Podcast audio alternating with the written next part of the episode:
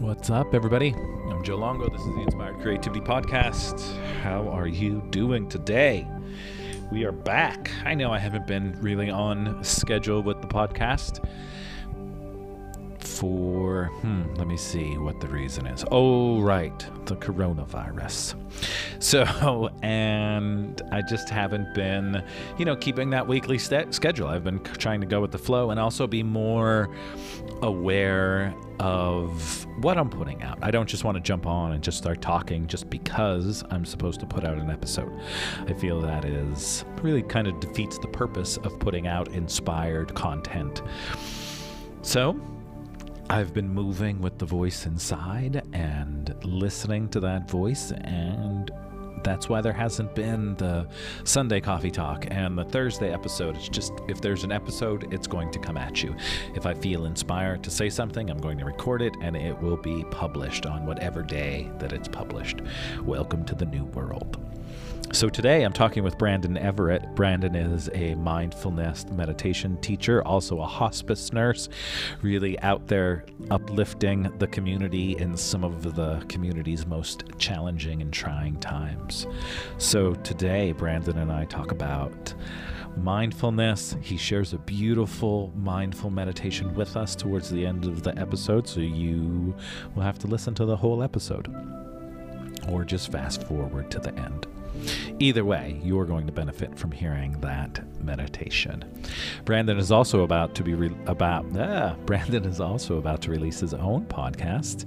It should be out this week on Anchor. I'll be sure to link that in the show notes as well. Please go follow Brandon on all of the socials. Check out his website. He's offering a lot of great, super affordable online meditations and things like that. Treat yourself to quiet your mind, to go inward. And I know a lot of people constantly say, I can't quiet the mind. I can't do this. I can't do that. Well, first off, let's stop saying I can't. Because every time you say you can't, you're programming your supercomputer. That's your brain. So watch the way the words come out of your mouth. The more you say you can't, the more you won't be able to. So, what if you stop saying, I can't meditate, and you start saying, I'm going to try? I'm going to see what happens. I'm going to experience. I'm going to put myself in a space. And especially now, with us being locked in our house and so many options available through Instagram Live and Facebook Live and Zoom. You can practice in the comfort of your own home. No one can see you. Turn the camera off on your Zoom if that makes you feel more comfortable. And practice. Give it a shot. It's not going to hurt. So, I'm going to try to keep this intro short and sweet. I am offering all kinds of online Zoom meditations and practices. If you head to my website, inspirecreatemanifest.com slash online offerings, you can find all of those. Kick back, grab a coffee, grab some wine, grab some water, grab whatever you enjoy, and listen to this wonderful podcast with Brandon enjoy, be inspired, and know that, you know, we're all at different phases in our evolution and ascension process. Everything is different for all of us, but that doesn't mean that we are not all divine beings. You're divine, I'm divine, we are all divine. We're all made in the image and likeness of God. So allow yourself to tap into that spirit and move from there. Thank you so much. Now, kick back and enjoy this episode. Have a great day.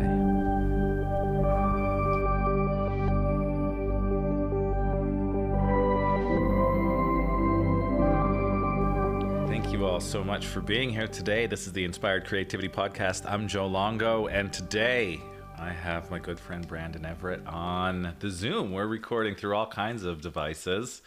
Um, and I've been joking, I hope this doesn't offend you, in the apocalypse. Welcome to the apocalypse. Uh, but the apocalypse isn't bad because I actually, you know, Googled apocalypse to see what the definition is, and it means uncovering, to uncover, to create a new. Mm.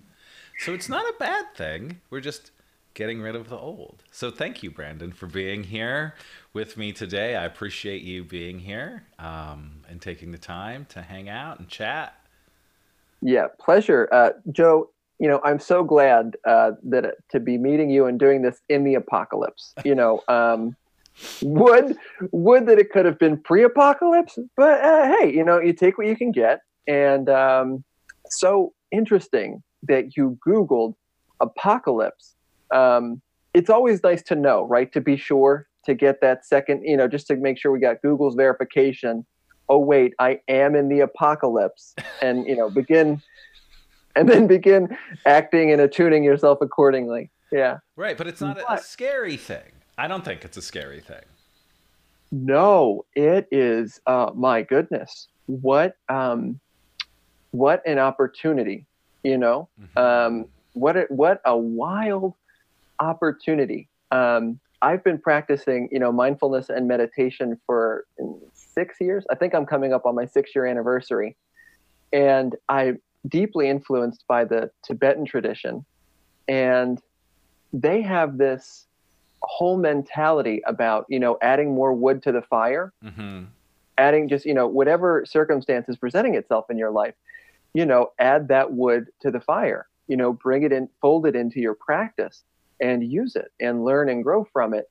Um, the thing is, though, it's like uh, I don't know, like a lumber yard just closed, and they're like, "Hey, we have all this wood that we want to put on your fireplace," and you're like, "Actually, I'm already kind of hot and barely maintaining," and they're like, "Okay, but we already unloaded it," and you're like, "What?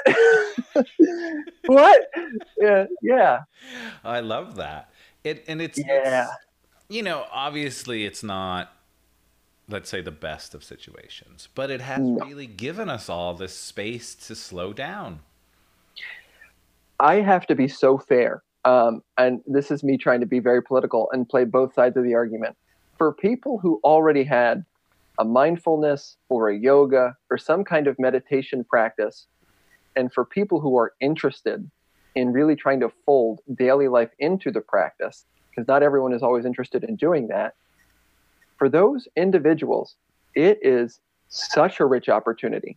Um, it flushes up your neurosis. Mm-hmm. It flushes up, you know, how you're you're maintaining, kind of, you know, you're maintaining with the thinnest veil, um, and it does enable you to strengthen your practice if you could ride the wave.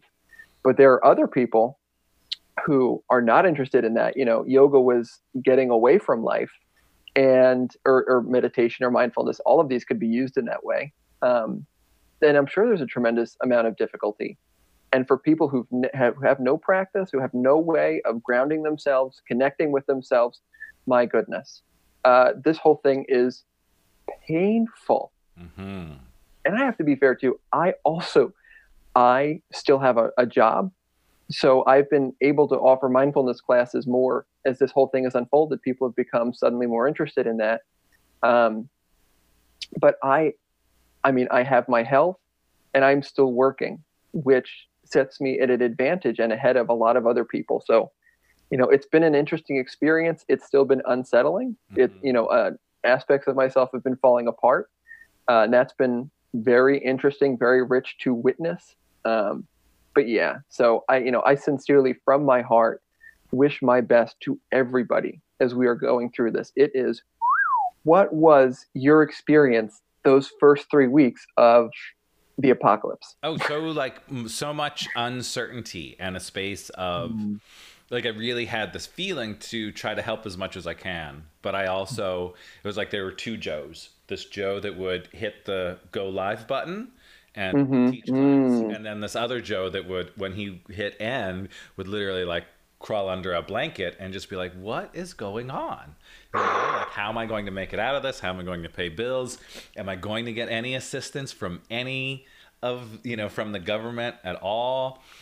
And watching, you know, slowly every event and or gig that I had get canceled and canceled and canceled and canceled, and I was like, oh, you know, so it's like there's a we'll say fear and uncertainty and f- feeling all of the feels that I think sometimes people that don't have the practice just assume that we all don't feel those things, that we don't have those same experiences. No. So, uh, Eoval, thank you for sharing and being that authentic because there is the Instagram presentation, mm-hmm. right? You know, there is because it comes from a place of wanting to uplift and support others. Mm-hmm. You know, it's so interesting. There's the, I definitely attend to social media with a sense of, you know, there's enough noise, there's enough ruckus, there is enough like disquiet and discomfort.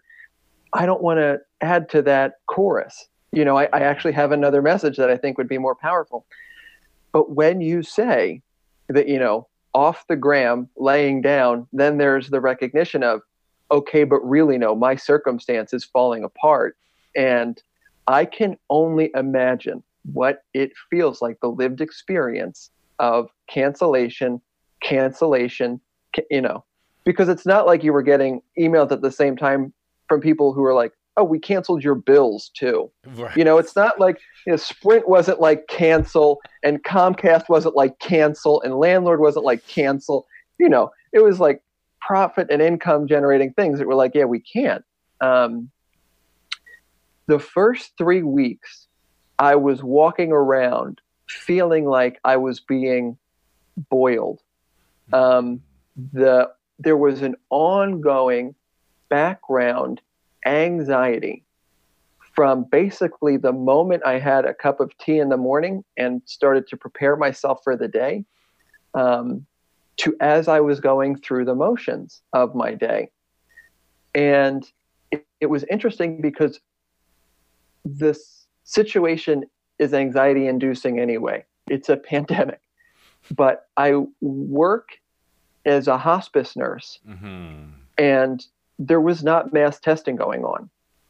So for the first two weeks, it was like it wasn't even happening because while facilities were amping up their testing in terms of like screening you as you walked in the door, there were no positive cases. Mm-hmm. You know, so it kind of felt like this extra thing we were all doing, but we're just doing it out of kindness and out of a kind of sense of like going through the motions. Like it didn't necessarily impact you, me. But then the positive cases started to roll in. And with that came the anxiety of knowing that you could be exposing yourself inadvertently.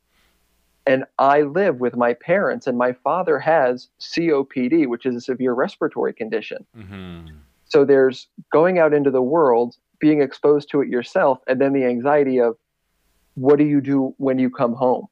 Um, you know, and how do you relate with that whole experience?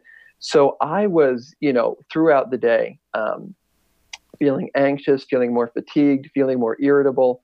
Um, I was, oh, I needed to nap. Oh, I definitely, there were so many more naps mm-hmm. in those first couple weeks of like by two in the afternoon, I'm crashed, I'm down, I need to recuperate. There was also a whole lot of potato chips. Um, All right. Hey. And we're, we are back. Oh, back again. This, I think this is the third, this is the third interview. Right. Take three. so for everyone listening, we were on Zoom. Now we're just on FaceTime because you know technology. Mm. Make do with how we can. That's what happens. Yeah. So welcome back. Thanks for being here again. All right. Now, where were we? Well, I was talking. Oh, I was chips. talking about potato chips and uh, and how and so that's yep no, it was great because you had shared, you know, how this was really going for you, how the apocalypse was going for you those first couple weeks. How, so that's the first couple weeks. How have you been since then? Um, I've been more becoming more relaxed, but also um, refining everything. You know, so when I first started, again, in a way of trying to, I'm going to say hide but in a way of hiding, I was putting myself out more. Mm. So mm. it was easy for me to be like, we're going to do a meditation on Monday. We're going to do a meditation on Tuesday. We're going to have a class on Wednesday. We're going to do this on Thursday. Friday, mm-hmm. we'll just hang out. Saturday, we'll do this. And then Sunday, we'll do this. So literally, I was packing things to do to keep me distracted. Gotcha. Uh. And then I started pulling back. I'm like, okay, I can't be doing that because now I'm just like hitting that wall where it's like I have to take a nap. Like now I just have to take mm. a hmm. nap. And not really realizing that even though I'm putting myself out, I'm actually hiding. I'm using the this mm, as a mm-hmm. blanket to make me feel as if I'm doing something. And then I started pulling back. I was like, okay, well, what makes sense? Like, what are people actually coming to? And what am I just trying to overfill my schedule with? And then I tried to hone in more on on refining and being more purposeful with my actions, and then diving into um, all of like my woo woo cards and all the things. Um, and just you know really do the things for myself so i you know started you know meditating even more and again part of it is a little bit of an escape but to sit down and connect i had a beautiful astrology reading with natalie levin Mm. Which was great. And she was like you should check this book out and do this. And it really like um, was a confirmation of things that i felt that i was doing. And the planets were saying oh yeah you're doing the right thing. But what if you did it this way? Or what if you did a little self-study? So it's been more of uh, i pulled back from putting myself out and went a little more inward. That's beautiful, Joe. Kudos. thank you. Yeah. You know, there's a lot on Netflix. Oh i mean i You- watched brooklyn 99 a lot No, no. All right. So, Champ, I literally just found that on Hulu. yeah I finished- yeah. i, I just finished, got caught uh, up Uh, I finished The Good Place. I finished Schitt's Creek because that just ended. And then I uh, watched, I started watching Brooklyn Nine-Nine. And um, so interesting. Jake Peralta is my spirit animal. So I I hope more people watch that because I really want when people ask like you know um, what does mindfulness do for you, I want to tell them well I started as Jake Peralta, and then it, and then now it's different. oh that's so good um, Yeah. and it's interesting like when that show came out however many years ago i watched like one or two episodes and i was like eh, it's not really doing it for me but something has just clicked and um, probably like three weeks before this all happened my best friend was watching and he was like you should really watch and i'm like whatever you know so then i started because i do I, every night i try to unwind a little bit by like watching like something Mhm. that's gonna make me laugh and has no meaning to the world at all like it's just Yeah. going to make me laugh Yeah. um, so I started. I'm like, oh my goodness, it's so good, and it just keeps getting better and better. Thank you. Oh, that it is so interesting that you bring that up because that is uh, for the last two weeks or so that has been my go-to. hmm that ability to wind down and unpack, whether it's in the middle of the day um, or in, in the evening, we need that. Yeah. We need those vents and we need those outlets. Um, you know, mindfulness and meditation are great, but you know, the path and practice of self realization, not people aren't getting into it for the comfort. You know, they might they might go to their first class for the sense of ease and comfort. But you know, if you if that switch gets flipped in you and you say no i'm actually going to go into this i'm going to go down into you know you need a break from it too hmm as enriching and enlivening as it can be you, you need jake peralta you know you need captain holt and uh, wh- whatever the name of terry Crews's character is yeah Right. I think it's Terry. I think he's just Terry. I think. yeah yeah i'm a mindfulness teacher so Oh, mhm. it's all good. attention to detail Right. Right. um, also, so I um, I've been coming, and I'm I was kind of recommended that I don't say it this way, but I've like come out of the woo closet. You know, mm. embracing my spirituality and being like, oh right, I'm intuitive and I hear things and I see mm. things and all of that type of stuff. And the first two, three weeks of this, it was as if every time I would go to bed, I would be getting hit with all kinds of mm. downloads and stuff. And that was when I was like, wow, I really need Jake Peralta. Like, I need to watch an episode of, that before I go to bed. So I'm like so removed from everything that I can actually go to sleep and not lay down and Yeah. get, you know, all of these, this, you know, it's just like too much information. I'm trying to sleep, guys. Let me sleep. And Jake Yeah. Great at, at into that place. Uh, I wonder if Andy Samberg is aware. I wonder. You know, these these these actors, these actresses, they go on to make these series and then they move on to the next project. And I don't know if they know how they buffer people. Maybe they have a passing idea, but they really buffer people's lives and they really, you know, it's silly television, but my goodness, is it necessary? Right. Is it necessary? Yes, exactly, exactly. Hey, and I just want to add because here's this thing. I have this thing, Joe. Mm-hmm. I have this thing. Well, tell me your. Th- I'm so excited that you came out of the woo closet.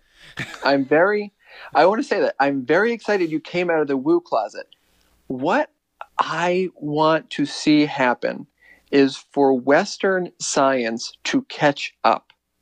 Because I feel like in 2020, people are, and especially in spiritual communities, people wind up feeling skittish and embarrassed about true abilities that they have mm-hmm. because they have not been scientifically validated. And I feel that rather than say, I'm the problem, really it is that science needs to catch up.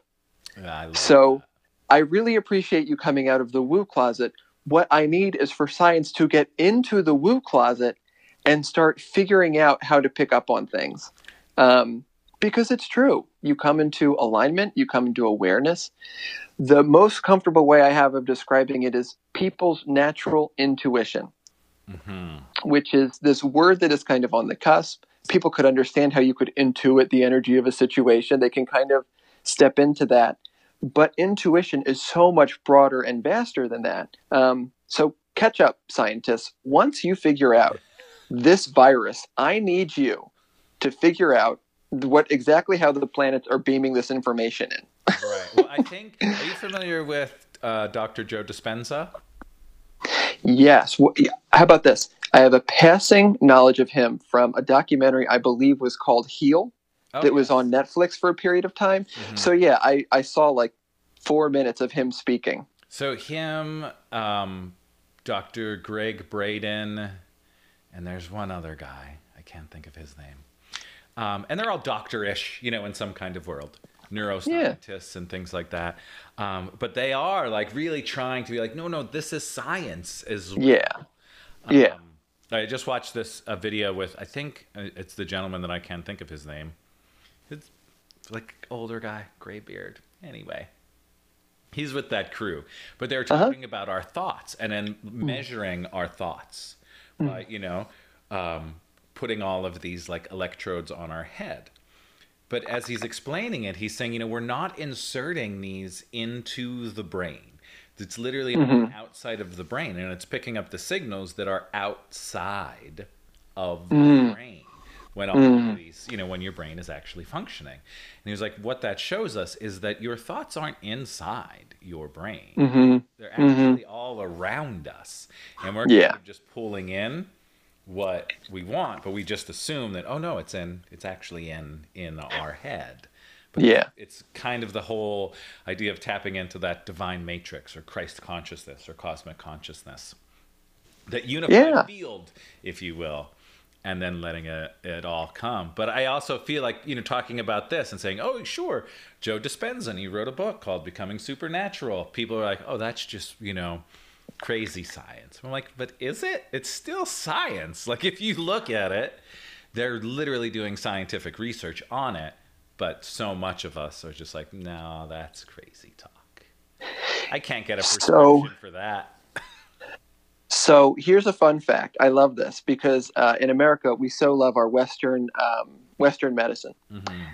And this was actually a report that it was an article. It was on NPR, and it shared that um, 90% of recommendations and interventions in cardiac care, 90% of interventions and recommendations for actions taken in cardiac care do not meet the highest scientific standard for rigor and efficacy.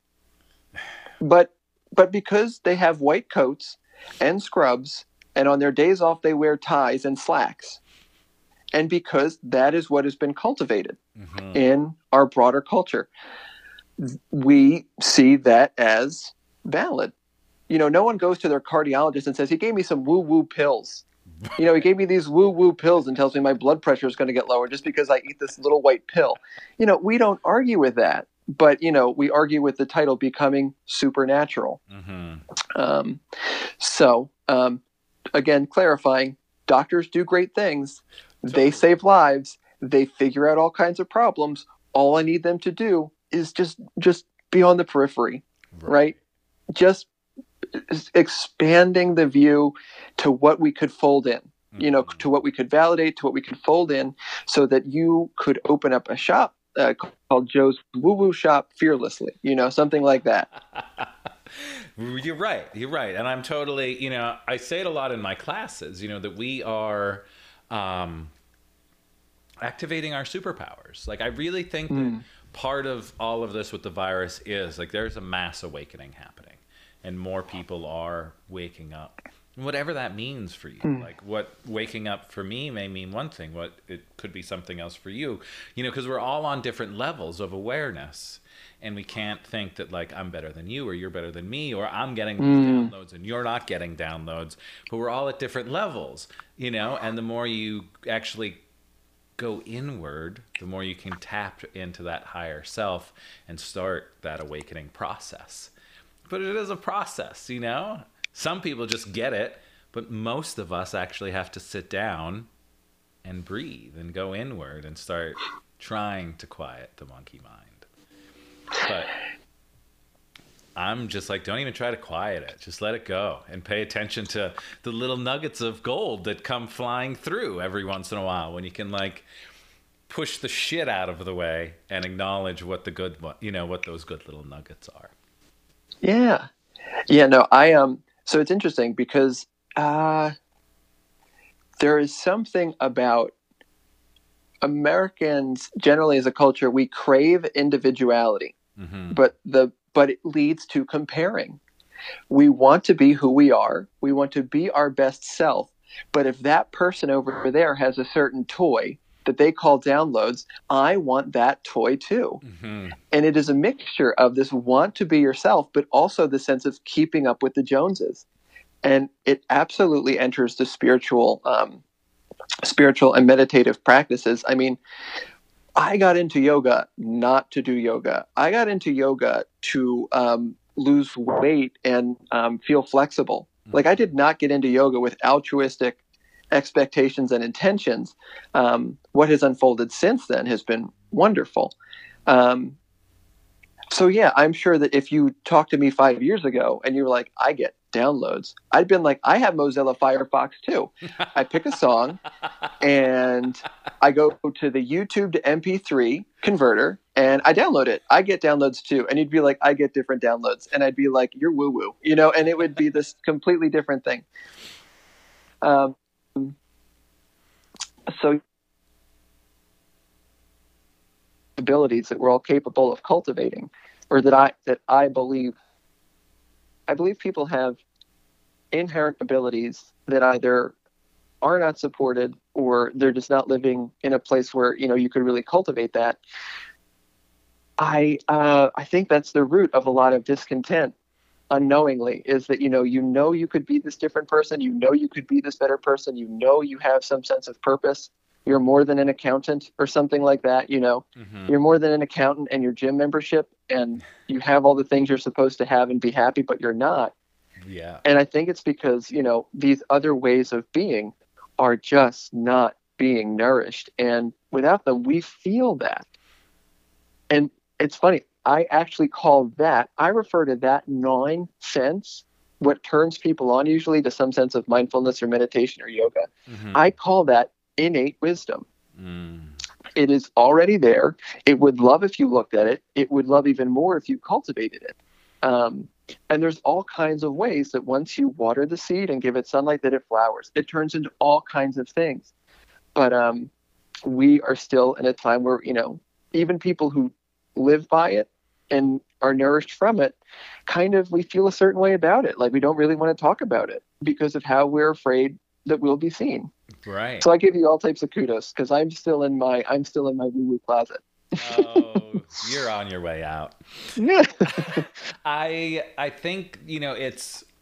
I talk about this often a lot in one of the classes I teach called Creatively Manifesting Your Life, and I say to people, I'm like, what would how do you think your life would be different if when you're born, you come out of the womb and you're handed to your parents and you're like, here's little Brandon. And typically, most religions in the world will then say, You're a sinner, you suck, you better start Mm. repenting. Life is going to be horrible, it's going to be a struggle. Work sucks, everything sucks. Maybe you get to have fun when you retire. Until then, have a great life. You know, like go, you know, depending on your faith, go see the priest, tell the priest what you did wrong, and he'll, you know, absolve you from your sins if you say enough prayers. Instead of being handed to your parents saying, Here's Brandon, he's an infinite creative being. You can do absolutely Mm. anything you want. You're made in the image and likeness of God. Start creating. And just that little shift, but it's like follows us throughout life. You know, Yeah. work sucks. Work is hard. Work isn't supposed to be fun, you know. But what if you're ta- like, work is great. Find what you love and really do it. Like, put everything you have into it, and you're an infinite creative being. You'll, you know, the world would be a completely different place instead of like, sucks. It's horrible. It's you're gonna have to struggle, you know. Fun fact. So it is not your workshop, but when I um, teach mindfulness, I, I wind up teaching at nonprofits time and again. And one of the things I like to share is that uh, if you're born in America, you get this very vague term in English. It says you're born and you are a human being, hmm and an individual, and those are com- those are neutral terms of describing oneself. If you were born in a different time and place, and I say if you were born in Tibet, what they say is they don't call you a human being. They say this is one who possesses power. Oh. And they actually have a further definition as one who has the power to create happiness in their own life and the lives of others. So, based on where you're born on the same planet at the same time, you wind up with a very different concept Mhm. of who you are, what you are capable of, and even what an aspiration in your life could be, just based on where you're born. Same time, different place, different neighborhood, you know. It's crazy. Yeah, yeah. Interesting. I'll say interesting. So we're all over the place and the time is just flying. So before we forget, because we haven't really done this, please tell us about, about you, Brandon. Um, how how did this mindfulness practice actually come into your um, into your world, and how did you then say, you know what, I'm going to I'm going to help other people. I'm going to use this practice and and teach. Um, all right. So here, I'm actually going to put the phone down just so I could Yeah. center my thoughts. Thank you so much, Joe, for understanding. Um, I was uh, like 25 26 years old, and I was working as a registered nurse in the intensive care unit at a, uh, a hospital in West Philadelphia. And at the age of 25, working in the intensive care unit, being put in what were literally life and death situations um, three times a week, 12 hours at a shot, doing that work, having never been given or provided meaningful ways for recognizing and working with stress and anxiety, I burned out. I um I took the anxiety of the work home with me. I like I couldn't sleep. I would get home from I would be exhausted after a 12-hour shift. Get home, shove food in my face and then not be able to sit still. I couldn't sleep. Uh, I had the situation where, you know, if I had to work the next day, let's say I had to go in at like 7 in the morning, at 3 in the afternoon the day beforehand, I would start to fret and get anxious about what was going to happen when I got back to the unit. How would I handle the work? How was I going to show up?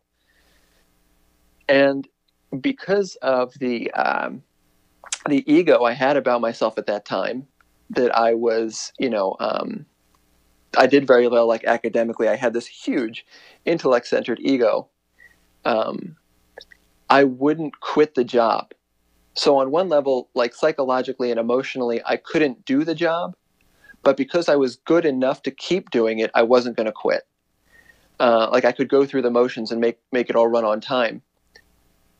And what had happened was two years into doing that, I I got burnt out, I got depressed, and the real straw that broke the camel's back was there was a girl I was seeing at the time, and I thought inevitably, you know, our relationship would end in marriage, and instead it ended uh, with an argument and with her brother coming to get her things from our apartment. And so I was, and the basically the entire illusion I had built around myself and what I was capable of and what life was about and how I was going to master it or overcome it or you know however you want to describe that that totally fell apart. And a friend in the ICU one night, you know, I was working night shift at that time, recognized that I was having a very difficult time and said, "Hey, have you ever heard of mindfulness?" And you might be into it. You know, you you might really like it. It has this kind of logic cooked into why you do it. You know, the how the practices proceed you know, you seem like a very logical, a very cerebral guy. I think you'll dig it. I read all all these books about mindfulness. Um, I didn't get any of the benefit because reading is learning in a certain way, but the learning that happens in mindfulness is way more experiential. You know, it's something you need to put yourself in the position of doing and practicing. And so I enrolled with Penn Program for Mindfulness. I took their eight week Intro to Mindfulness series for healthcare workers.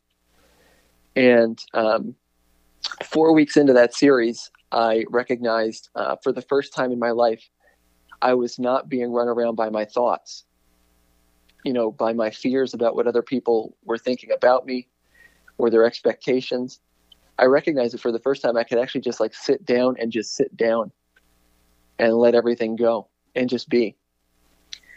And at the end of the eight weeks, uh, that was four weeks in, at the end of the eight weeks, I remember thinking that mindfulness was so simple it was stupid.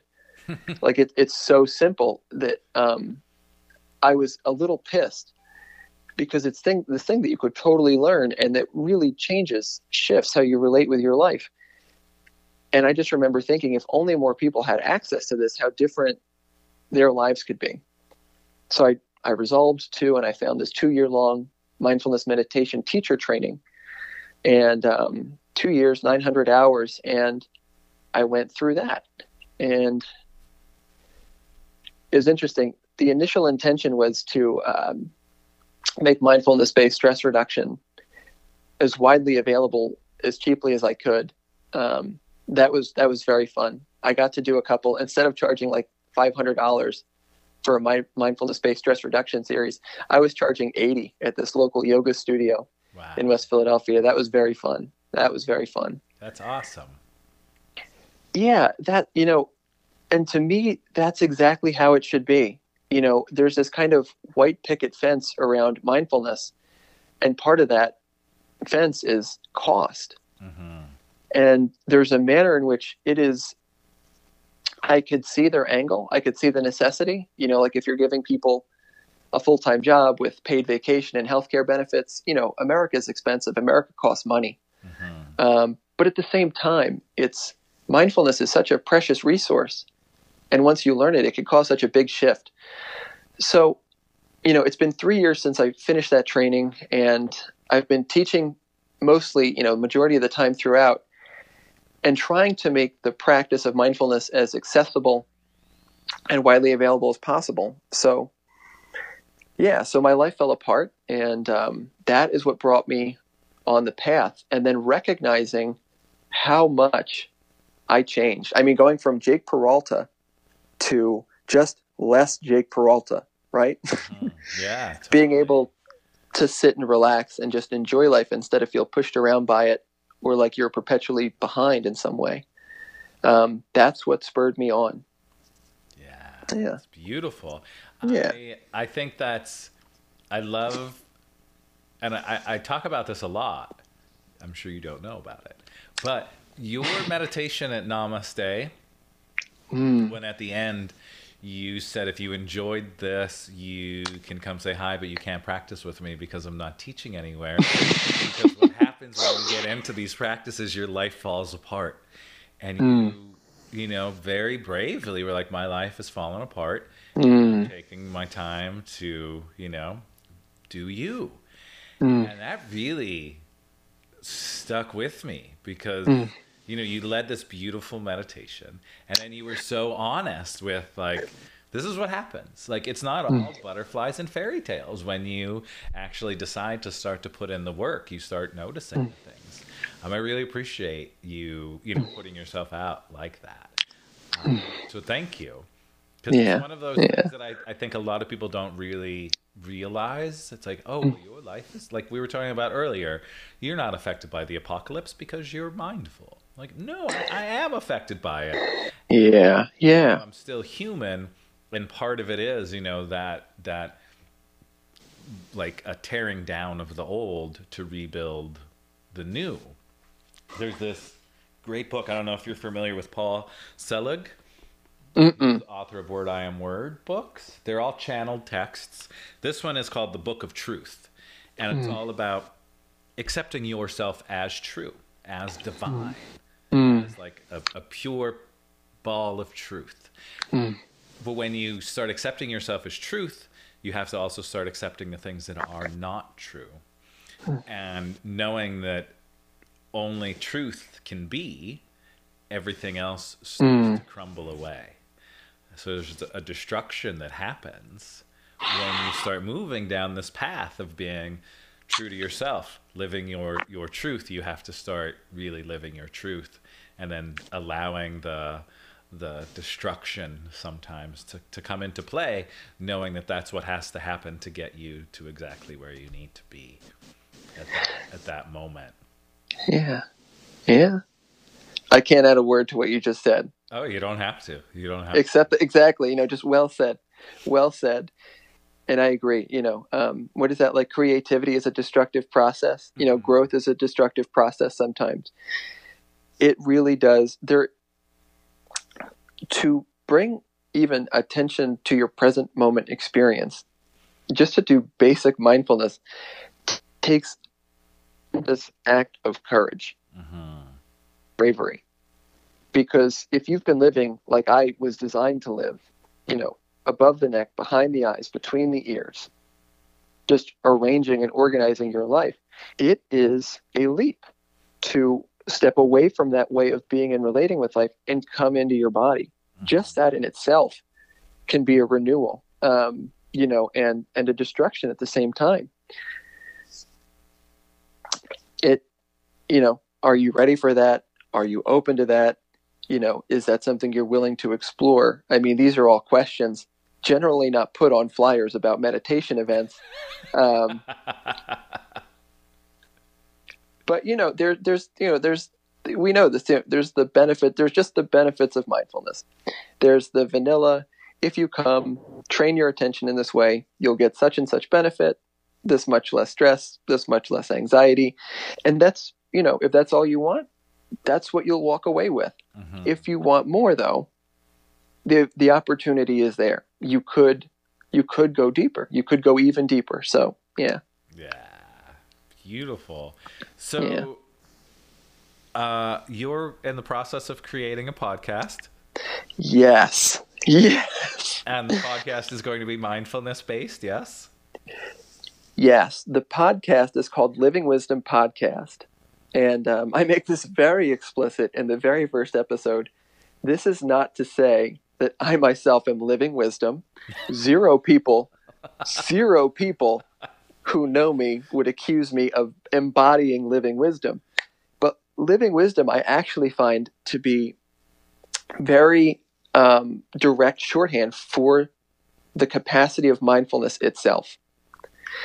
The ability to bring your attention into the present moment, to recognize what's going on in this clear, honest, direct way is itself a form of wisdom.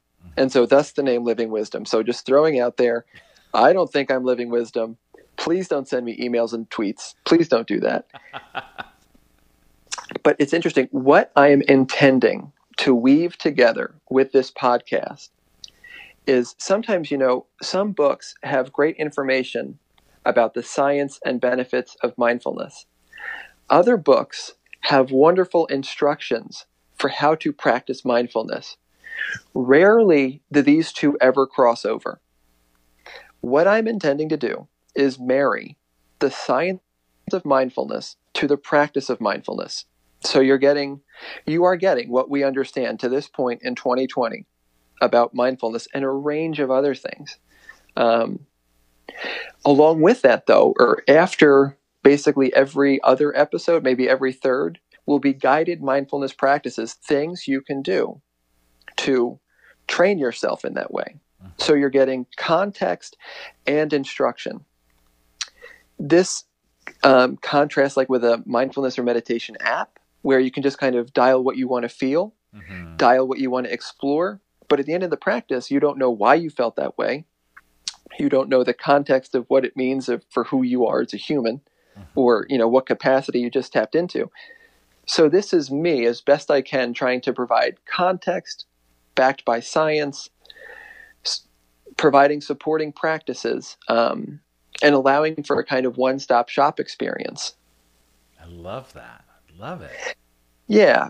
Oh, and by the way, it's cooking me. If I can just throw out there, putting this project together is cooking me because I am by nature a perfectionist. Mm-hmm. Um, and there is a way that when you go to teach something, you need to know it fully and deeply. And so doing this project, it enables me to share this with other people, but it also is refining my own understanding. You know, I'm relearning things I knew before, mm-hmm. but they're being refreshed. So this whole process for me to this point, even though I haven't recorded it, don't tell them, Joe. Don't tell them. I'm supposed to release it in four hours, and I have never recorded a word yet. Um, but it has been this non-podcast, this non-podcast to this point has been a wonderful and rich experience. So, um, and then the last thing, of course, is it's a podcast, so people can play it whenever, wherever. Mm-hmm. You know, it's before before the apocalypse, people had schedules, and those schedules were busy.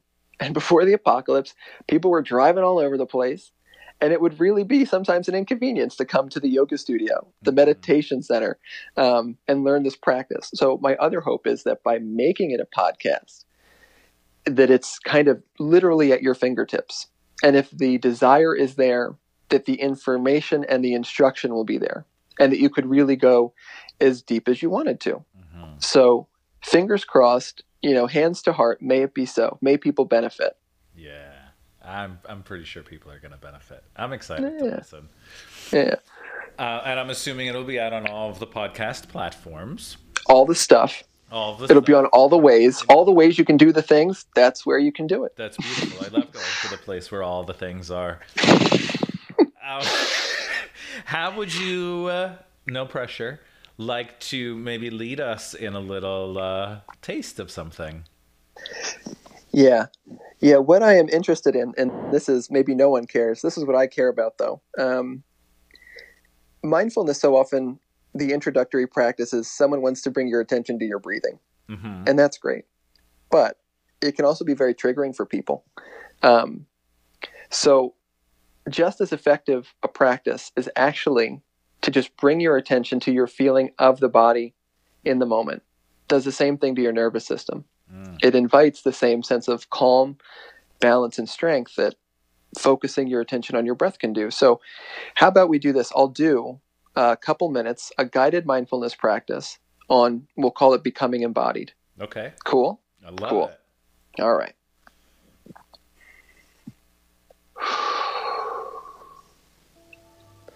And so, beginning this mindfulness practice by coming into a comfortable, upright seated posture, inviting your eyes to be gently closed if that's comfortable to you. And then gathering your attention to feel where your body makes contact with the ground beneath you. If you're sitting in a chair, guiding your attention to feel where the heels and the soles of the feet make contact. If you're on a meditation cushion, feeling where the low leg, the foot, the knee make contact with the ground.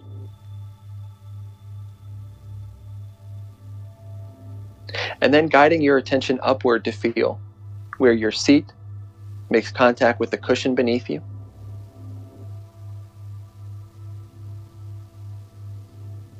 Letting your attention rest on the sensations of support, stability, firmness that you find.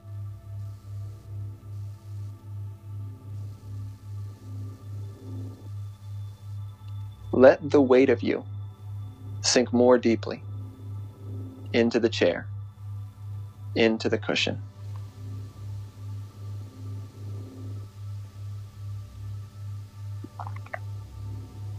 And as you begin to draw your attention now upward through the body, if you notice yourself leaning forward or bracing, as you move your attention through the abdomen, through the chest, through the shoulders and neck.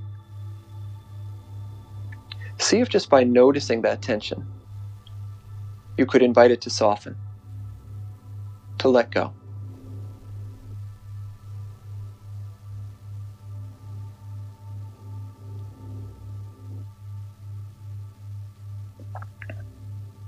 Feeling beneath you the support,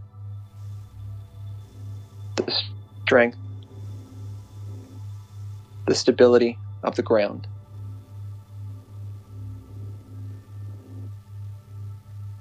And noticing within you the natural stillness, natural spaciousness of your body.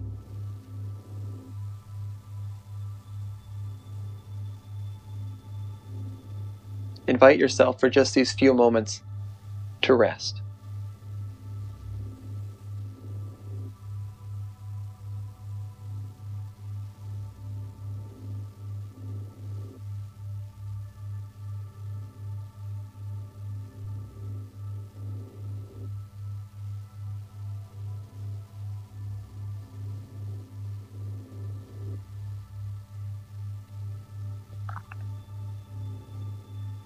Gratitude to yourself for giving yourself these few minutes to touch in with the body, to connect with ease and calm, stability. Once more, feeling where your body makes contact with the ground beneath you. Beginning to slowly, gently open your eyes and move into the next moment of your life.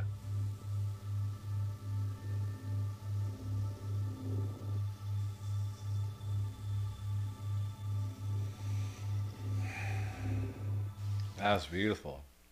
Hmm. Thank you, Joe. Thank you for giving me the opportunity to share that.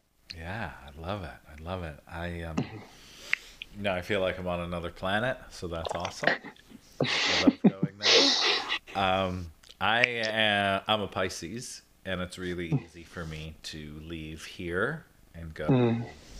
up into the other other realms. It's cozy there for me. So thank you for uh, mm. throwing me, even though we were in the body. Like I was feeling my body, which was really cool. As soon as you're like bring your attention to, you know, where I'm connected to the earth, like I really was like, oh, there are my hips. I mm. feel myself. But as I'm feeling myself, it's like I'm also leaving as well, which is pretty groovy. So the mm. podcast will be out. This your podcast will be out before this episode. This episode should be out probably tomorrow or the next day. Well, that really depends, Joe, now, doesn't it? It does. It does. so um, I'll be sure to you know get all the links in the show notes. And can can all of the can the world find you on in the land of the Instagrams or social media? Where can people find you? Yeah, so I can be found uh, on Instagram at uh, at Brandon R Everett. Good luck spelling that out. Just Google it. Uh, same it. thing on Facebook, and same thing. I have a, a personal website. Uh, if people want to check that out. It's all Brandon R Everett. Awesome. Yeah. Thank you, thank you so much for taking the time to talk, for sharing that beautiful meditation, for sharing your story Yeah. with us. I really appreciate it. I am so looking forward to listening to your podcast and doing exactly what we just did now.